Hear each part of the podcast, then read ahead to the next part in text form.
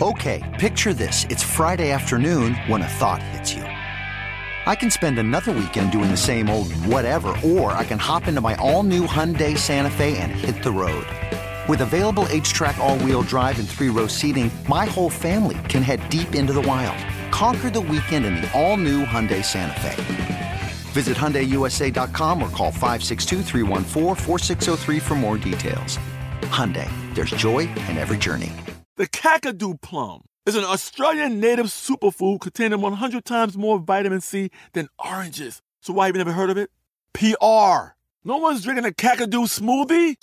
I'm JB Smoove, and that was a full episode of my new podcast, Straightforward, inspired by guaranteed straightforward pricing from AT&T Fiber. Get what you want without the complicated. AT&T Fiber, live like a gigillionaire. Available wherever you get your podcast. Limited availability in select areas. Visit AT&T.com slash hypergig for details.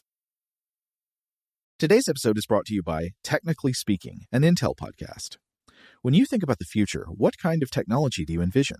Whatever the future holds, artificial intelligence will undoubtedly be at the heart of it all. Join Graham Class as he hosts season two of Technically Speaking, an Intel podcast, and hear from the minds transforming healthcare, retail, entertainment, personal computing, and more with the help of AI. Tune in every other Tuesday and explore the latest technology that's changing our world today and creating a more accessible tomorrow. Listen to Technically Speaking, an Intel podcast on the iHeartRadio app, Apple Podcasts, or wherever you get your podcasts. Are you still searching for your perfect place to call home? Well, now is the time to buy at Fisher Homes. If you're looking to move in before the end of 2024, May could be your last opportunity to start building your dream home and close before the year's end. If you're hoping to move in even sooner, Fisher Homes also has homes that are move in ready and waiting for you, where you can start enjoying the benefits of homeownership even faster. Schedule your personal tour with a new home advisor today at FisherHomes.com and make this spring the season you find your perfect home sweet home. Welcome to Stuff from the Science Lab from HowStuffWorks.com.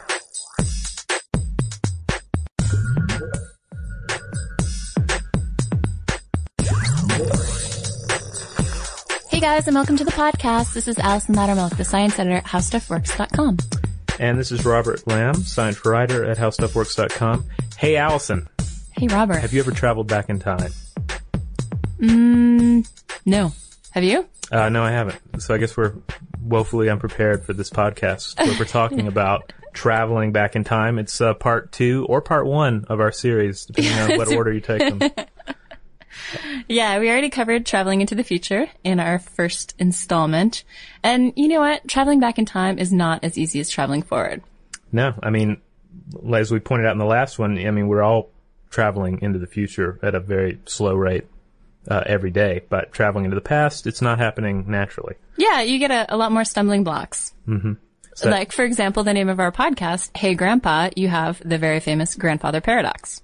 Yeah, you want me to hit this one? This is uh this is a pretty uh pretty, pretty it's one one of the great things about time travel is just thinking about the problems of it, time travel into the past. Uh, and the grandfather paradox is one of the big ones.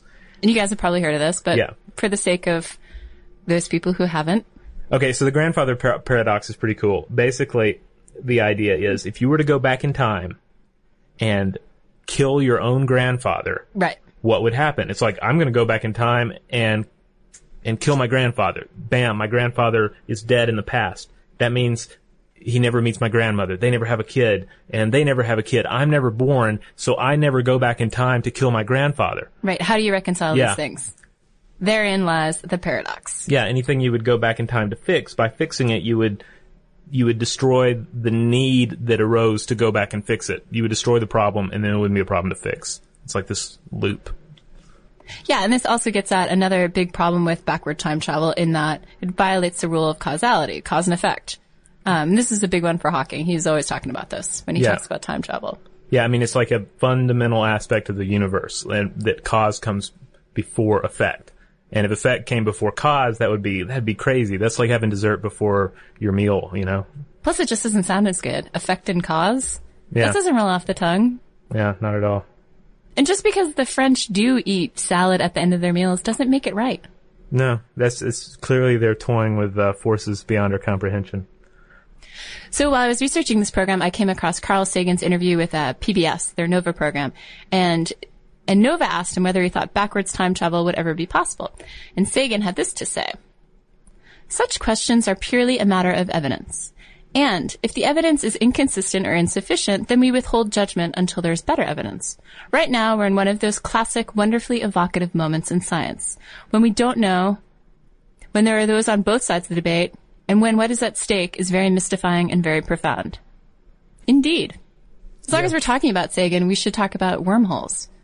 Yeah, yeah, he's one of the big, uh, the big names behind wormholes, right? Or the big inspiration for research into wormholes, right? Mm-hmm. Yeah, the uh, because of his book uh, Contact. Did you ever read Contact, by the way? No, I saw the movie. Jodie Foster? Yeah, I didn't remember. Ellie Arroway? I don't think I was that into it. I just recently read that the character of Ellie Arroway was based on the real life SETI explorer um, and scientist Jill Tarter. Oh, cool. Sorry, Jill, if I just mauled your last name. All right. So, what is a wormhole? Right? Do you guys remember these from Wrinkle in Time? Did you ever read Wrinkle in Time? No, that's one of those series I should have read, but Oh, you should, you should. In fact, I'm going to go back and read it. It's amazing. So, a wormhole is a hypothetical structure. All right. Okay. a long, thin tunnel com- connecting two points in space time. Um, the way I like to imagine it, and I know there's some sort of a um, th- there's some sort of cool analogy involving an ant, right? Yeah. But I, I think back to the movie Event Horizon, which is kind of a kind of a crappy, kind of a fun uh, sci-fi horror film where like they fly a spaceship into a black hole and travel to hell or something. But there's a scene where Sam Neill of Jurassic Park fame Yes. is explaining something, and he takes like a a poster off the wall, and he folds it, right? So that point A that's on the far side of this, one far end of the sheet, and point B on the other far end of the sheet, he, he bends the paper until those two are touching back to back, and then he shoves a pencil through the uh, through both holes. And bang, there's our wormhole. Right. Thank you, Sam Neill. yeah, that's the one good thing you can get out of that movie. Yeah, the other one I've heard is really similar. You squish a piece of paper together, you get an ant, say the ant pokes a hole through it, and the ant doesn't want to travel that far. That's like a universe to go from one end of the piece of paper to another. So it just travels through the little wormhole in the crumpled piece of paper to get where it's going. so there you have it, ants, masters of space and time. Not really. Yeah, wormholes are also called Einstein-Rosen bridges. And Which sounds like something you would get done in a dental office. So, so no wonder that one didn't stick. yeah, and John Wheeler was thought to have come up with the original term of wormhole. And they're considered possible because they very nicely fit into Einstein's theory of relativity, which, as you guys probably remember, states that any mass curves space-time. And the nice thing about wormholes is that when you're talking about traversing a wormhole, you're still talking about going at speeds slower than the speed of light. A lot of the study into wormholes comes back to uh, contact again, right? Yeah, most recently, Thorne, um, Kip Thorne, in particular, got into it when Carl Sagan as Thorne, um, who was then a physicist at Caltech, with help for getting the protagonist of Contact, which we just were talking about, uh, Ellie Arroway. He wanted to get Ellie to travel faster to a distant star, and he needed a means to get her there, so he asked Thorne for some help, and Thorne, of course, suggested a wormhole. He plugged a hole in a plot by creating a hole in space time. Well about that? done, Robert. Well Yeah. done. And Hawking is also pretty big in this area. Um, but let's get back to Thorne for a second. Thorne's thoughts even led to an idea for a time travel machine based on these things called Thorne plates. And we're actually not going to get into them today because I think that would be really hard to explain over a podcast. But there is a there is an idea for a, a time travel machine based on Thorne. Thorne's other big contribution was he put the kibosh on Kerr holes. So according to good old Kevin Bonsor, who wrote the article on time travel on our site, Kerr holes are these rotating black holes that could be used as portals for time travel or travel to parallel universes. So in 1963, there was this New Zealand mathematician by the by the name of Roy Kerr, and he proposed the first realistic theory for a black hole. So there are a few problems with wormholes, aside from the fact that they're purely hypothetical and might not even be real at all.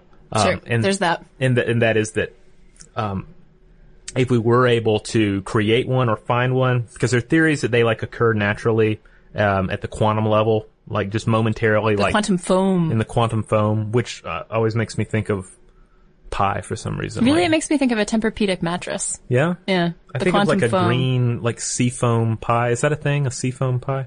No, I like mean, a green it pie. Maybe I thought it was like a dessert my mom made or something. seafoam pie? That sounds revolting, Robert. Sorry, Uh. Robert's mom. Well, uh, the, the dessert was good, but my recollection of it may be a little frayed. But um, No way, I would like to sleep on quantum foam. Don't you think that would be nice? yeah, but if it has wormholes in it, it's, it might be problematic because That's these, true. the thing is, these things would be like popping in and out of existence, and each one would be a, a little tunnel to some other corner of time and space. You know, might be might lead to the center of a black hole, might lead to a planet where like you know kangaroos rule, might go into the future, might go into the past. You don't know, and they're just popping in and out of existence. But if you could grab one, you could you could theoretically use some sort of um, unrealized technology to like pull it open, expand it enough to like fly a spaceship through or something. Right. Well, they speculate that keeping one open would require exotic matter, or matter that has a net negative mass energy density, which is handy for pushing things apart. Right, and that stuff's hard to find. Yeah, I think it is. Yeah. I don't think you can buy that on eBay. Not on Sam's Club. But um, so yeah, there's there's that. Um, and then also uh, there there's some uh, theories that if you could get one and you could actually hold it open, there would be like so much radiation heading into the wormhole that it would fry you, or it would create a radi. There would be like a radiation uh, feedback loop, kind of like what happens with um, with audio equipment. Yeah, this is Hawking's big thing. Yeah, that in, it would be like uh, in the same way that um, that audio uh, feedback could destroy a speaker. Um, it would destroy the wormhole and whatever you were trying to throw back through it. You know, your your Terminators or time machines or whatever. But luckily, there are other equally hypothetical theories out there. There are indeed. Uh, one of them is the cosmic string slash uh, Gott loop. So in his user's guide to time travel on Wired, uh, the NYU theoretical physicist Michio Kaku mentions one method thought up by 1991 Princeton physicist J. Richard Gott. And this involves searching for an infinitely long cosmic string left over from the Big Bang. Have you seen any of those lying around the universe lately? Uh, not recently. I think what you need is a um, some sort of a cosmic kitten, right? To, that's a horrible joke. I can't believe I just made that. So once you find such a string, you arrange it in a rectangle shape that's roughly 54,000 light years long and 0.01 light years wide using gravity. So that's fine. You can Yeah. just bang that out in an afternoon. This is just an, this is another one of those. It's sort of like a thought experiment. It's um, you know it's it's purely hypothetical. Um, Right. So Gott's idea was that the strings could warp space-time in such a way as to allow backwards time travel. It wouldn't be good for forward time travel though. So let's move on to the next one. yeah, this and this is The giant cylinder. Yeah, it's uh, the Van Stockum cylinder. Yeah. Which which sounds like a pretty good uh, like country band name, I think. Um, and this idea is that you get a huge cylinder. In fact, a, a cylinder so big that it's it's infinite. Okay. So e- even you know just more astronomical to even try and uh, you know envision. All right, you get this. So you get this enormous cylinder, get it spinning at near light speed. We don't want to. We don't want to go faster than light speed because we don't, we don't want to get silly here with this uh, this this scheme. Um, and it would uh, anyway. It gets going real fast, and it ends up dragging space time into its rotation. So in 1974, Frank J. Tipler, a cosmologist and physicist, pointed out that the field surrounding the cylinder would violate causality. Quote unquote, in the sense that it allows a closed time-like line to connect any two events in spacetime. This suggests that a finite rotating cylinder would also act as a handy time machine. Okay, he didn't say handy, he just said as a time machine. yeah, there's there's nothing handy about the about this uh, cylinder uh, idea. But again, it's it's all about it's not about saying, hey, here's a realistic time travel device. It's kind of like, all right, these are the this is what we're up against in the universe. What would it take to break the laws of the universe and make it possible? Yeah. Right, and let's not forget that science builds on other science. So you have to get some wacky ideas out there to get some realistic ones. Yeah. But let's stick with unrealistic for another, for yet another segment. Let's talk tachyons. Yeah, so like we mentioned, uh, according to Einstein's theory of relativity, nothing can go faster than light. Light is the universal speed limit. But tachyons are the universal speed limit breakers, right? Indeed, they're going to get pulled over by the universal cops, but they're too speedy. So ordinary matter is prevented from ever reaching the speed of light because of the fact that it would require infinite energy. Tachyons, of course, are no ordinary matter. And, of course, they're hypothetical, although they do make an appearance on Star Trek. And in the Skeptics Dictionary, check it out. In the Skeptics Dictionary, uh, it says that there's a whole line of new age products that range from beads, belts, and shoe inserts to sweatbands, power pillows, massage oils, and vi- vials of tachyon water. If that's true, those guys could make a mint showing physicists where to get some tachyons. Tachyon water. So That's the new awesome. agers can figure out where to get them, but the physicists can't. NASA's take is that if tachyons exist, the universe could be filled with them, but they interact so weakly with ordinary matter that we couldn't detect them. So far, none of the big accelerator labs have detected an interaction which can only be explained by tachyons. So let's say I were to order a bunch of tachyons from my New Age uh, supplier, and they were actually real tachyons, not not fake tachyons. Um, how does that? How do I go back in time with these guys? So we just wrote an article on this for Through the Wormhole for Discovery, and uh, it was on quantum non-locality, entangled physics, and in fact tachyons. So here's the experiment that one of the writers, Susan Nasser, came up with. Pretend all the clocks in the world are broken. Okay, done. So just forget about having any means to tell time. Gotcha. Instead, just imagine point A and point B. Okay. So we're going to say that time has moved forward when light, leaving A, reaches B. Okay. When light leaves A, it's now. But when it reaches B, it's later. Okay. Okay, now add a tachyon into the mix, and which you'll remember it travels faster than light. So no surprise here, you're going to release the photon and the tachyon at the same time, and the subatomic particle is going to reach B first, not the photon. So when it reaches B, what time is it? It's before now. Ah, okay. What happened? Did it move backward in time? It's kind of an interesting thought experiment. Okay. So think of uh, think of the photon as the turtle, and the uh, tachyon as the hare. Exactly. And uh, so when the turtle the turtle leaves point A Yeah. now, yeah. and when he arrives at point point B, it's later. Yeah. But the problem here is the hare beats him to point B, so Yeah. he gets there before now. But the handy thing about tachyons is they're hypothetical. So the so the tortoise, as usual, wins the race because that hare, it just it can never pull it off. That sounds a little crazy. they are, in fact, a little crazy, and that is, in fact, where we're going to wrap up today's podcast on backwards time travel. I'm I'm gonna get myself some uh, tachyons though.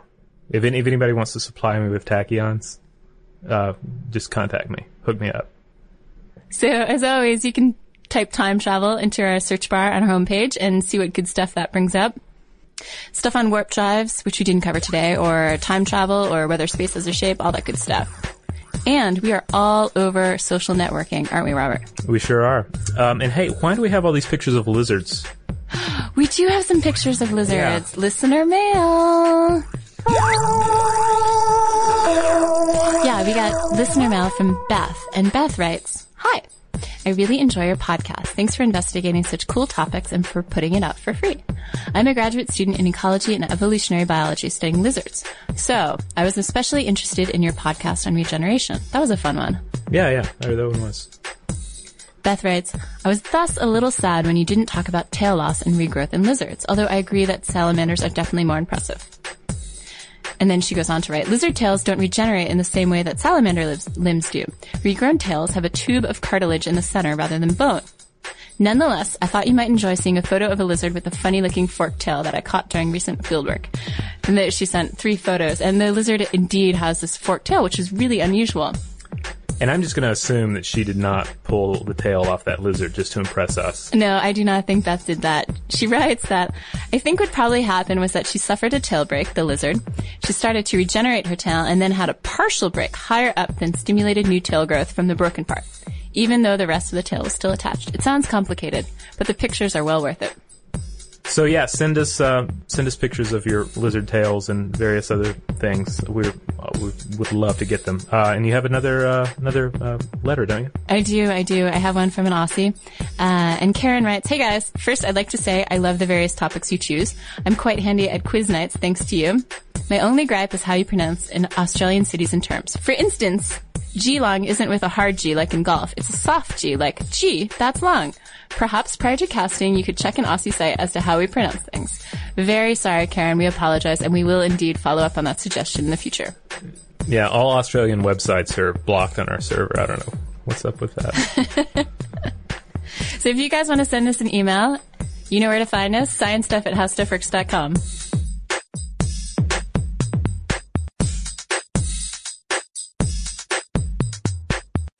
For more on this and thousands of other topics, visit howstuffworks.com. Want more How Stuff Works? Check out our blogs on the howstuffworks.com homepage.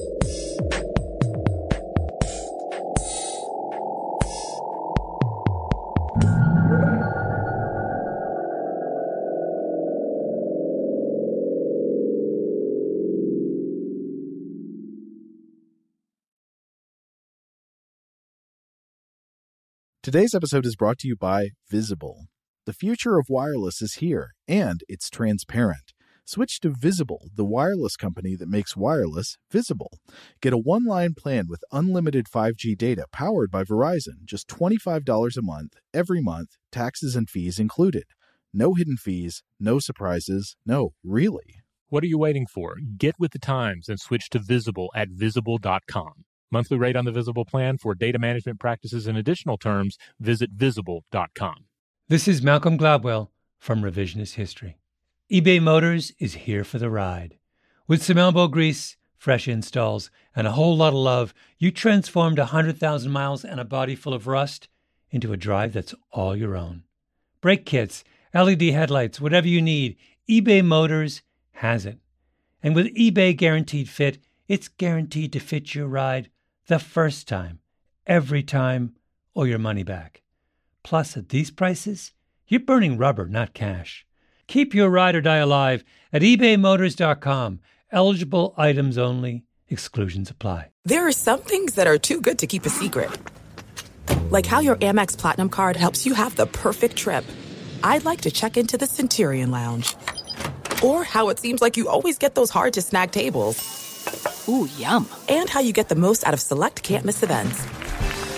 With access to the Centurion Lounge, Resy Priority Notify, and Amex card member benefits at select events, you'll have to share. That's the powerful backing of American Express. Terms apply. Learn more at americanexpress.com slash with Amex. Xfinity has free premium networks for everyone this month, no matter what kind of entertainment you love. Addicted to true crime? Catch killer cases and more spine-tingling shows on A&E Crime Central. Crave adventure? Explore Asian action movies on Hi-YAH. Searching for something extreme? Check out skating, snowboarding, and more on Fuel TV Plus, the global home of action sports. And find crowd-pleasing bops on iHeartRadio's Hit Nation playlist. There's new free shows and movies to love every week. Say free this week in your Xfinity voice remote.